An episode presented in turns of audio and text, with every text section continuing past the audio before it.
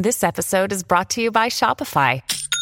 Forget the frustration of picking commerce platforms when you switch your business to Shopify, the global commerce platform that supercharges your selling wherever you sell. With Shopify, you'll harness the same intuitive features, trusted apps, and powerful analytics used by the world's leading brands. Sign up today for your $1 per month trial period at shopify.com/tech, all lowercase. That's shopify.com/tech.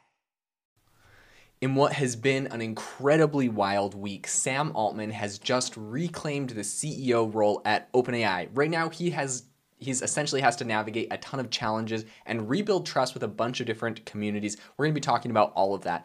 Right now, I think it is a very significant development over at OpenAI. Sam Altman, he's been reinstated as the CEO, like I mentioned, and I think this really marks a dramatic turn in the company's leadership turmoil. So Sam Altman's return comes after some very intense negotiations.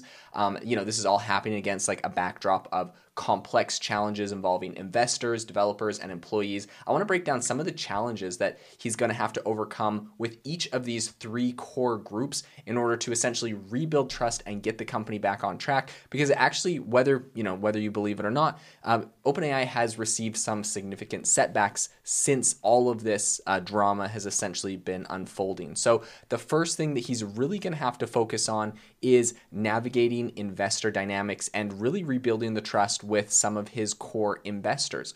One of the critical tasks that he's going to have to face is essentially balancing the interests and expectation of OpenAI's diverse investor base. So the negotiations leading up to his return involved some really delicate dealings with major stakeholders, including Microsoft, of course, who owns almost 50% of the company, and investors like Khosla Ventures and Thrive. The process kind of highlighted some of the intricate web of fiduciary responsibilities and really the need to ensure that all parties feel adequately, quote unquote, taken care of in the evolving landscape of everything that happened. I think Microsoft was, the company that essentially had the biggest concerns. Right before all of this drama unfolded, OpenAI was set to essentially raise money and sell secondary shares for some of their employees at an $80 billion valuation. Now, this is significant because Microsoft got in at a $20 billion valuation earlier this year when they bought almost 50% of the company by giving $10 billion to OpenAI.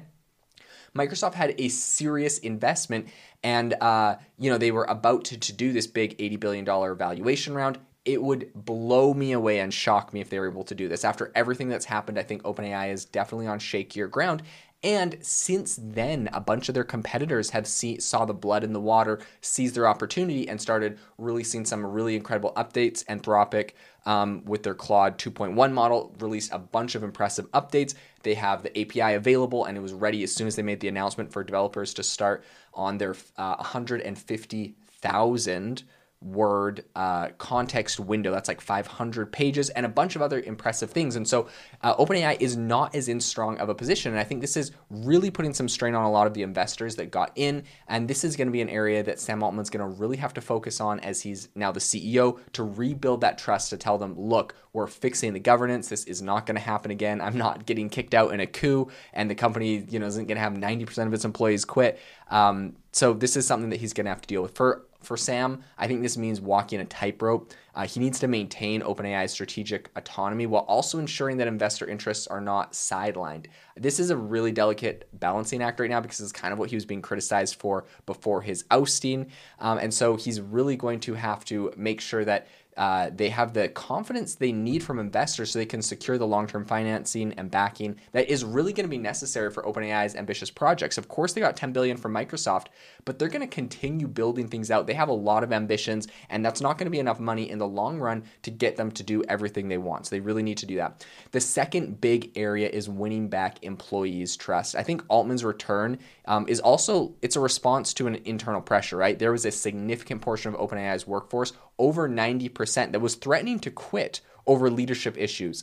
So rebuilding trust with the company's employees, I think, is going to be pivotal. He's also going to have to engage in some really transparent communications and demonstrate a commitment to addressing the concerns that led to the initial ousting. Like, he has to address why he got kicked out in the first place and talk about, essentially, look, everyone that's part of the board and myself, we're going to work together. This is going to be better. The board is there's some big changes that are happening in the board as well. which I'll talk about in another episode. But I just want to talk about the fact that there is a key aspect of all of this that's going to involve really clarifying the company's direction, ensuring the employees feel that their voices are heard and valued in the company's future. I think, you know, there was a moment there where essentially a lot of employees said, look, we're going to quit if Sam Altman doesn't come back. Then Microsoft said, okay, we're going to hire Sam Altman. And he said, okay, I'm going to go lead, I'm going to lead some things that are happening over at Microsoft. And a lot of people said, oh my gosh, like, the board literally is not listening to us. They don't care what we say. Altman's going to leave. They brought in this new interim CEO, which is the ex-CEO of Twitch. And there was a lot of stress, I think, from the employee side. And we were seeing that play out in real time on X and in tweets and all that kind of stuff. So I think Altman's leadership style and decisions in the coming months is going to be really instrumental in reestablishing a sense of stability and purpose within the team. Another thing that he's going to have to deal with is the fact that a lot of his employees were about to sell secondary shares. They were going to make millions of dollars at this new $80 billion valuation. He was even paying, because there was news that came out that said OpenAI was going into, top Google AI researchers and was paying them $5 to $10 million to come on board. And with everything that happened, it's very unlikely that, they were essentially paid in shares, but it's very unlikely that those shares are going to be worth what they were worth just 2 weeks ago. And so I think this is going to be a really big issue that he's going to have to deal with for employees, and making sure that, they know they're going to be adequately compensated, especially with the share prices all falling apart. A lot of people are going to be upset about what's going on there. And I think it will be interesting to see how that all plays out. The third and final area that I think is critical that Sam Altman is going to have to fix is restoring confidence among developers and the tech community.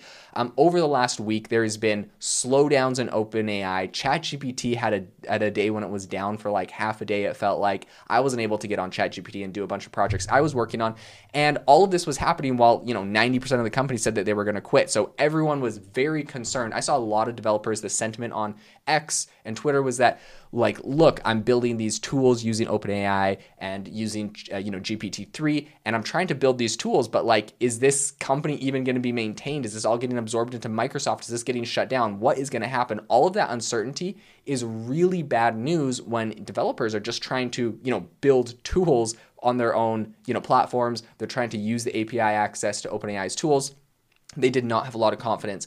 And in that, of course, Anthropic comes in and launches their new version of Claude 2.1, and says, hey, look, we have all these new features. It's going to be way bigger and better than GPT-4, and here's the API, so you can immediately start integrating it. And I know a lot of developers, when I was scrolling through my feed, that were saying, look, I don't know what's happening. I found this new open source model that I'm using. Look, I don't know what's happening. I'm trying Claude. People were implementing other things. They just didn't know what was happening. And in order to gain that momentum that they've lost here, Sam Altman's going to have to prove to them that this is going to be serious from now on. We're not going to have these sort of shenanigans that make the whole company fall apart. And I think that's going to be definitely very difficult. Developers are not ones that if they lose trust, it's hard to gain it back. And so he's going to have to be very serious in how he approaches that. I think to win back this really crucial component, he's going to need to articulate a very clear vision for OpenAI's future and emphasize the company's commitment to innovation, ethical AI development, engaging with developers through really transparent communications, collaborative innovation and initiatives. And I think all this is going to be essential in really restoring confidence and fostering a very healthy ecosystem around OpenAI's technologies. So there are challenges that lie ahead. I think a lot of them have to do with strategic decisions and ethical considerations. Looking forward, his leadership is going to really be defined by how effectively he navigates the intricate balance between rapid technological advancements and ethical responsibility. This is what a lot of people during all of this drama were saying was like, oh, Sam Altman, he got kicked out because he was too focused on, monetizing the models and wasn't focused enough on, ethics and responsibility and safety and AI. A lot of this was debunked from employees and other people that knew what was going on with the board. But at the same time, people are going to be talking about this. I think OpenAI right now is really at the forefront of AI research, and it faces some really critical decisions that are going to shape not only its future, but also the broader landscape of AI technology, right? We know they're trying to develop AGI. That's what they said. Artificial general intelligence is their biggest directive, or was, of course, before Sam Altman was ousted. Now that he's back, he needs to really allow people to know that this is the focus. They have a clear path to this. I think, you know, a lot of this is more than just a leadership change, bringing him back again, of course. I think it's a very pivotal moment for OpenAI. His ability to address the complex web of investor interests, rebuilding trust with employees, re-engaging with the developer community, and making strategic decisions while making sure that they're really pushing forward to AGI is not going to be easy. So a couple things I wanted to bring up in all of this. A lot of this had to do, a lot of like the success of bringing him back had to do with Microsoft, the CEO of Microsoft, Nadella, really going to bat for Sam. A lot of people are saying, you know, like when essentially Microsoft hired Sam Altman and said, okay, he's going to come and lead a special AI division over here. Essentially, they were doing that to gain extra leverage over OpenAI because, of course, Microsoft owns 50% of OpenAI. So if Sam Altman is working for Microsoft, he's kind of becoming the boss anyways of OpenAI. So they kind of pulled that shenanigan. Was it accurate? You know, Microsoft said, okay, if 90% of the employees are going to quit, you all have a spot. We'll give you the same compensation and you can work under Sam over here. They were doing that essentially to show the board at OpenAI that, look, you don't have a lot of negotiating power. We're going to poach all your people. Now, would they actually have done that in reality? I don't think so, because there's like some pretty strict rules and laws around a lot of this. People are saying in California, there's actually